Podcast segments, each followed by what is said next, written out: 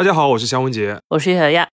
本期节目来聊一个我们之前从来也没有讨论过的领域啊，是奢侈品。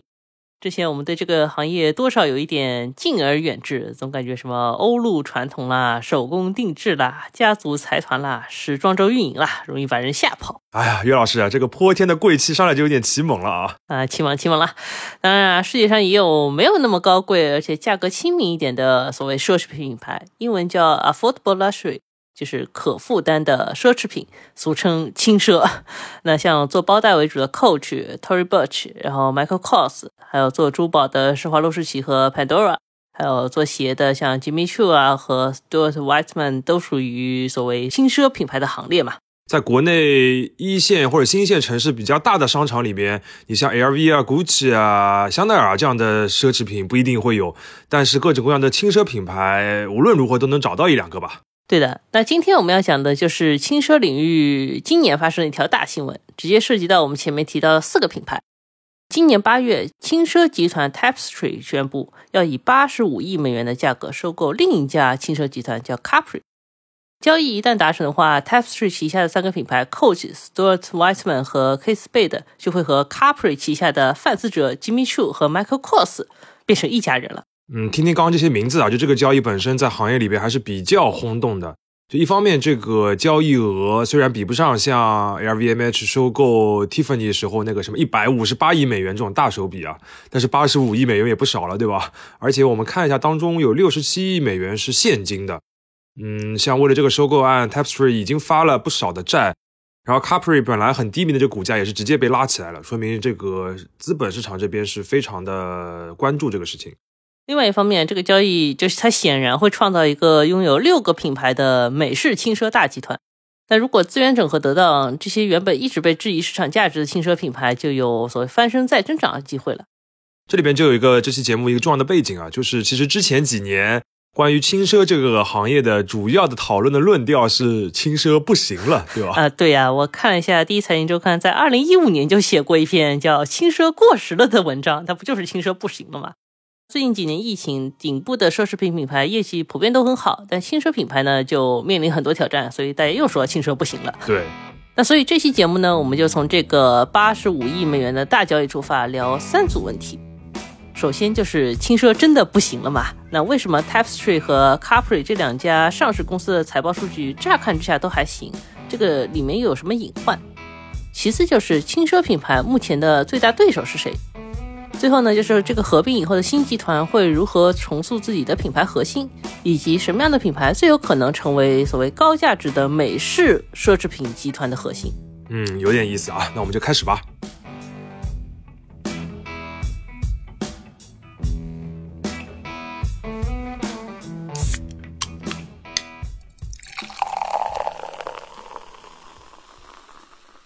这里是商业就是这样。节目开始，我们还是先简单过一下 Tapestry 和 Capri 的这个交易细节吧。据说这个交易的前期保密工作做得非常好啊，两家公司的这个底层员工都是从新闻上面看到这家公司被卖掉的消息。但是今年9月呢， Capri 向美国证监会 SEC 递交了一份176页的收购案文件，其中就包括一个非常完整的交易谈判时间表。那么这个交易到底是谁先找的谁呢？那确实是 Tapestry 先动的手啊。我们还是先从头说，就整个交易过程呢，大致可以分为4个阶段。第一个阶段是确认可售性，第二阶段是接触大买家，第三个阶段是讨价还价，最后一个阶段就是各类后续流程。第一个阶段呢，就是 Capri 自己作为一家上市公司，它有事没事呢就跟董事会商量一下，我们这个公司是不是有进一步增值的空间。那在2022年11月的一次会议上面，他的董事之一就是巴克莱银行的代表就说啊，你们其实可以考虑把自己放在市场上卖一卖，可以打包卖也可以散着卖。到底是在讨论公司并购还是在讨论菜市场买菜啊？因为 Capri 本身也是一个拼盘集团嘛，像范思哲、Jimmy Choo 也是花了很多钱当年抢下来的一些品牌。公司最老的这个核心 Michael Kors 虽然贡献业绩，但是口碑呢已经不如收进来这两家了，所以确实可以考虑一些新的整合方式吧。之后这个讨论就慢慢推进到第2阶段，就是在市场上询价。2023年的3月20日，听到风声的 Tapestry 的 CEO 就主动联系了 Capri 的 CEO， 说我们聊聊行业发展吧。等到4月4号呢， Tapestry 就给出了第一轮报价，就每股$60，全现金收购整个 Capri 集团。在这个期间呢， Capri 也同时去问了一家大型控股集团和某家国际奢侈品集团，就这两家表示说，我觉得你们的公司有些资产可以拆卖给我们，但是我不想整个吃进你们整个集团。等于这个时候 Tapestry 给出的这个收购方案已经是市场上最有诚意的了。对，他至少要整个都买嘛。之后呢，这两家公司就进入了讨价还价第三阶段。这个过程一直从5月9号持续到了8月10号，细节我们就不展开了，就是讨价还价。最后结果就是 Tapestry 给 Capri 的收购价最后只有$57一股。反而比一开始这个$60一股的价格要低了，而且也不是纯现金，而是变成了现金加股票。但是对于 Capri 来说，这个$57的这个单价也是非常高了。这个水平呢，相当于交易前的一个月整个公司平均股价的 1.59 倍，就是涨了很多了。而且这次收购呢， Tapestry 还吃下了 Capri 账上的$17亿的债务，相当有诚意了。说是这么说啊，但是如果3月份这个 Tapestry 给初步报价的时候 Capri 就直接一把成交了，那还能比现在多赚一点是吧？但是那个报价本来就是一个所谓初步报价嘛，确实没有什么约束力啊。对对对，而且 Capri 本来也是想往更高了谈了，只是没有成功，反而谈低了。第四个阶段呢，就是官宣交易以后呢，双方董事会要走一些流程，然后像各行业机构也要走一些流程，比如说什么反垄断审查之类的。整个过程呢，预留了1年。不过呢，今年11月底 Tapestry 的董事会已经同意了整个交易，价格也没有什么变化，还是比较顺利的。简单小结一下刚才岳老师讲的这个并购的过程啊，其实就是两个轻奢集团的老板以非常怎么说职业经理人的态度吧，一个觉得公司可以卖，一个觉得能够凑得出钱来买。然后经过几个月的谈判，敲定了价格，一切顺利，一个轻奢拼盘大集团就这么成型了，对吧？像我们最近看了比较多那种肥皂剧一般的商战，总觉得这个轻奢界的大交易有点朴实无华且枯燥啊。那为什么合并这么顺利呢？我们一会儿会从业务的角度具体展开。这里面有一个隐藏条件，就是双方的股东是什么情况。看 Tapestry 和 Capri 最近的机构股东名单会发现啊，这双方的前10大股东序列里面有几家是重叠的，而且都是一些大型的资管公司，比如说 Vanguard 在两边都是最大的股东，像贝莱德和福达投资也都是很有名的，还有两个不太知名但是管理的资产规模也都是小几万亿美元的这个机构投资者。好家伙，这前10大股东里边有5个都是重合的，而且都是这种机构的投资者，怪不得这么好谈啊。其实在美国这样的股权结构相对来说有点普遍吧。而且如果公司大股东都是这种级别的资管公司的话，他们这个并购决策呢就会更偏向所谓财务层面。就上市完成交易之前呢，他们完全可以靠 Capri 和 Tapestry 自己的股价上升赚一笔。或者等两家公司整合以后呢，业绩向好了，然后就再赚一笔。虽然怪没意思的，但是可能大多数的并购交易都是这样的吧。朴实无华且枯燥的交易就讲到这里，接下来麻烦岳老师来填一下自己挖的坑啊，就是你提的第一个问题，其实我觉得蛮有意思的，就是所谓的轻奢示威到底是什么样的情况。因为我感觉这一个判断的话，跟之前我们讲的所谓快时尚在中国干不下去了一样，是一个大家都肉眼可见的一个普遍的一个共识了。结果你说从财报上面来看没有那么糟糕，那么到底是怎么样一个情况呢？这里还是要重提一个我们在第29期节目就给出的观点啊，那期我们聊的就是 Zara 嘛，它当时在中国市场比较煎熬，但是如果从全球市场，尤其是它最强势的欧洲市场来看，其实整个公司的情况没有那么糟。奢侈品品牌也基本上遵循了这个规律，不管是轻奢还是重奢，最重视的单一市场一定是这个品牌发家的本土市场。那像 Tapestry 集团的核心是 Coach 嘛， Capri 集团的核心是 Michael Kors， 这两个都是美国品牌，所以他们的北美业务都贡献了大比例的收入。亚太区或者说大中华区在人家的营收里面只能占一个零头啊，然后两个市场的消费者体感就相对来说会有很大的差别。所以意思就是说，对于这两家公司来说，美国这边的风景更好一些。确实啊，当然我们也可以简单提一下他们亚洲市场的情况。Tapestry 这边呢，大中华区的收入几乎完全来源于 Coach， 就真的是卖 Coach 卖出来的。Kate Spade 是真的不行啦。Capri 方面呢，亚洲收入的一半和北美收入的大半都来自于 Michael Kors， 所以 MK 大家都觉得它很烂大街，但实际上倒也没有那么烂，从收入贡献上来看。而从总收入方面来看呢， Tapestry 和 Capri 这两个大的集团，除了2020年对他们业绩影响比较大以外呢，最近5年这个业绩都十分稳定，大概都是50-60亿美元的一个营收规模。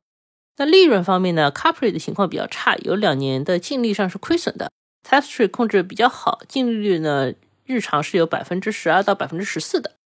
有了约老师这些财报数据的背景的话，我觉得我们那个问题要重新问一遍，要把问题改成为什么 Tapestry 和 Capri 这两家公司能够以美国市场为核心，比较稳定的每年还卖出这50-60亿美元的货，对不对？对，那问题这么改过以后呢，我们觉得就可以回到对于轻奢这个概念本身的辨析上了。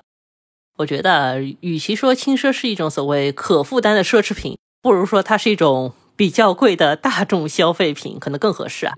奢侈品很重视挑选自己的消费者是谁的，但是大众消费品其实是不挑人的，所以从策略上来看呢，轻奢品牌主要做的就是连锁的大众消费品生意，只不过价格更贵了。所以在营销和门店层面呢，它要拿出接近于高奢品牌的体验和形象才行。而说到大众消费品呢，美国确实是一个非常强的单一市场，尤其是对于奢侈品，美国呢没有欧洲那么强的品牌文化执念，反而是强调一些轻松啊、舒适、比较有意思的品牌比较容易成功。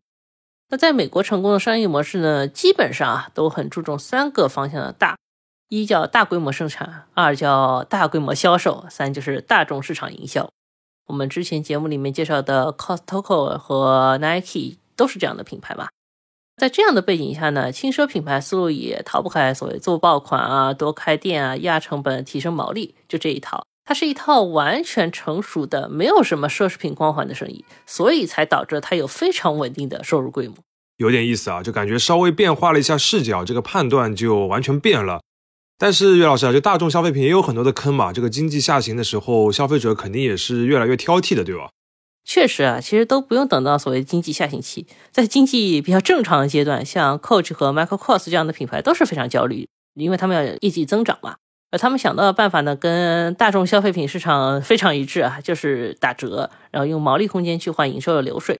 Capri 会披露自己旗下各个品牌正价店和奥莱店的规模，看了一下，即使是范思哲也有 30% 的门店是奥莱店。那 Michael Kors 情况比较严重的时候，据说折扣店比正价店还能多1倍，现在是调整了，依然有 40% 店是奥莱店。那其实这么做的话，就完全打破了一开始要向众奢看齐的那个价格设定也好，或者品牌设定也好，就是让消费者非常清楚的能够识破它就是一个大众消费品，对吧？那你之前拿营销堆出来的这些品牌形象也会塌掉了。对，这也是为什么之前几年很多人就看衰轻奢的一个原因啊，觉得这个品牌一直在自降身价，然后它的品牌呢就会逐渐衰弱。当然啊，因为早年的 Coach 和 Michael Kors， 包括后来的 Tapestry 和 Capri 都是所谓上市公司嘛，所以这种对于业绩的焦虑以及由此产生的很多动作变形，我觉得是很能理解的。尤其是它变成一个集团化的管理，然后有职业经理人坐镇，还有机构股东占大头以后呢，业绩和稳定的收益肯定是高于品牌个性的表达的，这肯定也会导致这个公司整体变得越来越平庸嘛。这方面此前有过一个反例，就是 Tory Burch， Tory Burch 同样属于美式轻奢，但是它没有上市。在 Coach 这些品牌忙着扩张的时候呢， Tory Burch 就显得还可以。不过 Tory Burch 今年也有上市的传闻了，可能是这个公司资金压力也比较大吧。OK， 那简单小结一下关于轻奢示威这个话题。首先我们体感上的这个轻奢不行了，可能是因为在亚洲市场这些品牌相对比较弱势这几年啊。但其实在他们的主战场美国呢，这几个品牌过去几年还是保持稳定的这个收入业绩的。其次这些品牌保持稳定的方式呢，其实是靠销售渠道和定价等方面的这个下沉来尽量的维持它的营收和毛利。但这个也使他们的品牌离所谓的这个奢侈品的范儿越来越远了，的确在未来有可能被取代。那顺着这个话题呢，接下来我们就来请岳老师回答一下开头的第2个问题啊，就是如果轻奢被取代的话，那它是被谁取代的，被谁干掉的？我觉得这个可能是一种群殴的场面啊，因为像潮牌还有设计师品牌，至少这2年在声量上面都比轻奢要火。确实是一场残酷的群殴，我们就分开来讲。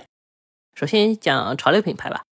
潮流品牌很多都是发家于美国的，这个也跟我们前面提到的美国消费社会的一个土壤很有关系。有一位《纽约时报》专门写时尚的专栏作者就提到过，美国的创业精神往往高于对于传统的延续和保护。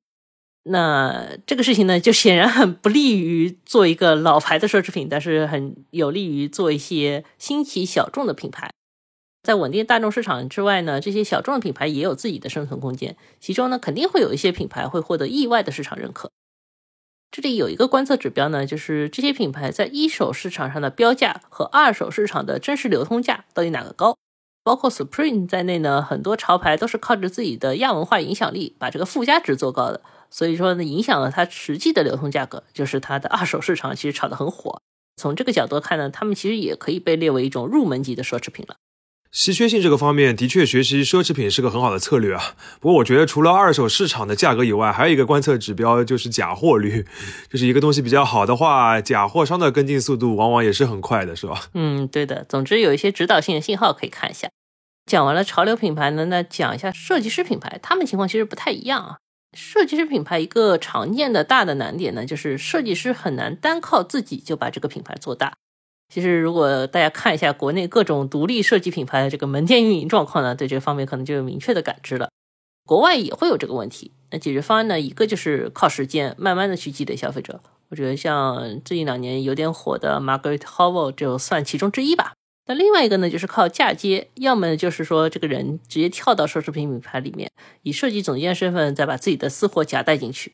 要么呢就选择牵手更大众化的品牌，比如说优衣库，可以帮你把你的经典款设计打到3位数水平，但是你能让你的品牌影响力再上一个台阶。的确啊，这两年优衣库里面的设计师可真是太多了，像 JWA 啊，包括 Lemaire 啊，他们本来就离大众层面的知名度就差一点点，然后优衣库就帮你把这个窗户纸给捅破了。而且从价格带和设计认知上面，这些设计师品牌的产品价格已经跟轻奢差不多了，然后风格呢还是更独特，不是全靠那种 logo 来撑台面的，所以呢，它肯定也算是轻奢一个重要竞争对手。讲到这边，岳老师有个大胆的想法，就是如果把潮牌和设计师品牌也结合一下，再拼盘成为一个集团，会是怎么样？市场上确实已经出现了这样的东西啊。正好是去年年中嘛，上海南京西路有一个翻新的商场叫锦仓文化开业了。这个商场面积不大，主力店呢就留给了4家你说的这种品牌啊，一个是梅森马吉拉，一个是 Amiri， 一个是 Jil Sander， 还有一个是 Amiri。这4个品牌呢都是相对注重设计感和先锋感的，比如说 Marni 就是以它的这个印花图案和亮色搭配出名的。嗯，这个 Marni 之前也跟优衣库好像联名过是吧？对，反正比较花啊。而这4个品牌呢目前就同属于一家意大利的小型的奢侈品集团叫 OTB。之前 OTB 集团的 CEO 也接受过第一财经杂志的专访，他就认为说，目前的中国消费者已经不拘泥于知名度高的传统大牌，他们对于前卫的时尚也有浓厚的兴趣，所以对于拥有独特定位提供非传统奢侈品的 OTB 来说，这是一个市场机会。嗯，这个非传统奢侈品感觉是一个蛮有意思的定位，就是我们前面讲的这个轻奢的对手的那种感觉。对，不过从欧洲市场实际情况来看呢，像 OTB 这样能够凑出了几个有意思品牌的小集团也不是特别多了，因为 LVMH 和开云集团他们两个大集团的本身发展史就是并购史，这个并购能力非常强。而且近10年来呢，他们都非常注重培养或者是直接吸收外部的优秀设计师。创意总监的更迭不停，也意味着众奢品牌都已经开始重视奢侈品和时尚的结合了。嗯，也就是说，这个轻奢面对这个潮牌或者设计师品牌单打独斗不一定打得过啊。然后，如果这些后面两者的话，还和比如像优衣库这样的这个大众的服装品牌，或者是 LVMH 这种大型的重奢集团来联合的话，那轻奢就显得战斗力更弱了，是吧？最后一个问题呢，我们就还是回到 Tapestry 和 Capri 的这个组合，我们来讨论一下他们的未来，看看他们能不能抱团取暖。先帮大家复习一下，目前双方其实是完成了一个3+3=6的工作，但是这个直观的看一看，管理6个品牌的难度肯定比管理3个要大很多很多，对吧？不是一个2倍的关系。是的，那像 LVMH 和开云这种超大体量的并购型集团，在管理上面肯定有更复杂和全面的制度和策略嘛。那对于比较小的并购案来说，就是比3+3等于6更小的这种并购案来说呢，其实也经常会遇到两个痛点。第一就是并购完了以后到底以谁为核心，二就是并购完了以后有什么能够砍掉的成本。很真实了啊！我记得有一段时间，这种两家公司就是比较同体量的合并之后，我蛮喜欢搞所谓联席 CEO 的，但是显然这种两头管理很难长久嘛，你最终只能有一个核心。然后你说的这个砍成本，这个就更常见了嘛。一般这个公司的并购之后，裁员啊，包括整个供应链啊，甚至是品牌的整合，都是一个必选动作。成本相对来说比较简单，这两家公司呢也有过比较明确的测算。考虑到运营成本的节约和供应链效率的提升，预计在交易完成后的3年内，这个合并产生的协同效应将节约超过2亿美元的成本。听上去有点东西。不过这两家的营销、行政和管理费用，就是这个三费年均相加都有50亿至60亿美元之多啊！这个2亿实在是毛毛雨。而且因为这个公司没有披露三费的具体组成结构，我也只能根据行业规律猜，就是肯定大头是营销费用，毕竟请那么多明星了。但是除非当中只有很少的一点点是行政和管理费用，否则我不觉得这个2亿美元是多么重大的成本压缩，更何况还拉到了3年这个范围。那接下来一个问题的话，我觉得更加 tricky 啊，就是以谁为核心了，对吧？对，我看过有一些分析师的讨论啊，会觉得说这个新的集团应该考虑以范思哲为新的核心来发展，因为范思哲的知名度和品牌形象都比 Coach 要再好一点。但是如果单纯从营收贡献力的角度呢，我觉得 Coach 也蛮合适。那考虑到范思哲本身是一个欧洲品牌嘛，这基本上就是要做一个决定，就是你到底要倾向于欧式的奢侈品，还是要倾向于美式的奢侈品。那就像我们前面讲的，这两个市场对于奢侈品的文化和品牌有很不一样的传统，这基本上决定这个公司未来就是到底往哪个方向发展是很重要的问题嘛。像大型的奢侈品拼盘集团一般都会有很强力的核心品牌，像开云集团有 GUCCI， 利丰集团有卡地亚， LVMH 是双核嘛，路易威登和迪奥， Tiffany 也算。对于这个新生的美式奢侈品大集团来说呢，这个问题确实得纠结一下，这个范思哲不够美式， Coach 呢又没有那么强，到底选哪个好呢？又要强还要足够美式，岳老师你这样显得美国消费者要求很高哎。其实我觉得是可以想象一下的，因为美国市场上面确实出过一些有意思又有美式风格的品牌，比如说这2年又稍微火起来一点的 Ralph Lauren， 还有环保概念比较强我们也讲过的 Patagonia， 还有我们前面提到 Supreme。 挖掘一下做出一个像 OTB 那样小而精巧的奢侈品品牌不是没有可能吧。另外也有一个品牌拼盘的美式集团案例，就是 PVH 是全球第2大服装品牌，它的核心是 CK。 我觉得 CK 就是有一点这种感觉的一个品牌。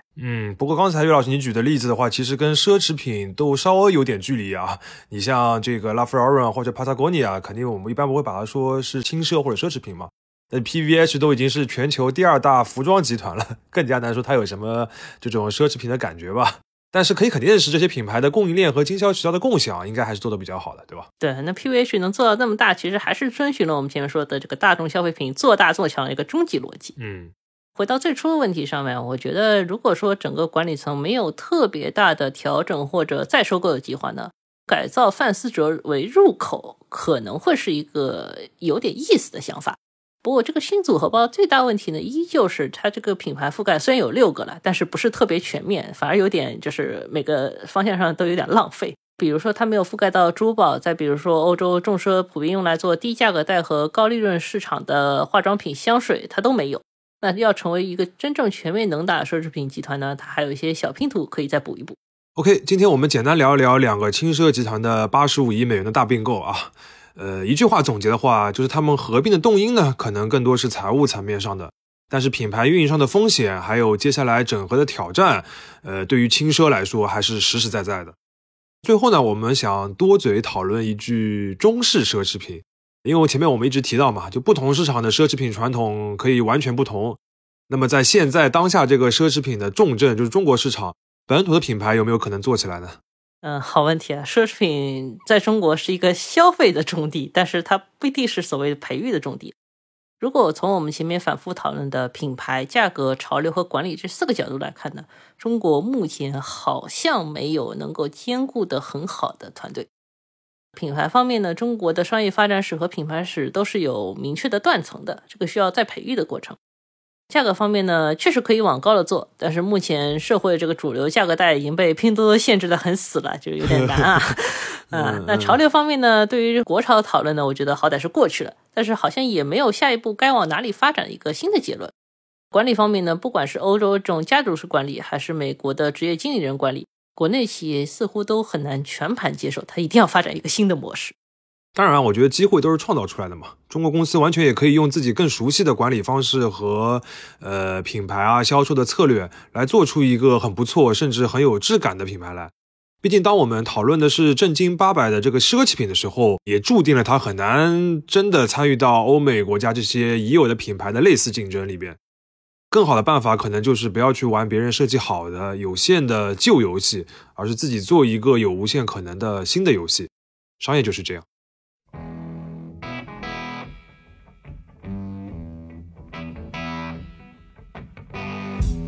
感谢收听这一期的商业就是这样，你可以在各大播客平台收听我们的节目。如果喜欢我们，可以在苹果播客内点击关注，也可以在小宇宙平台给我们打赏，这会对我们很有帮助。期待你在各个平台与我们交流，下期见。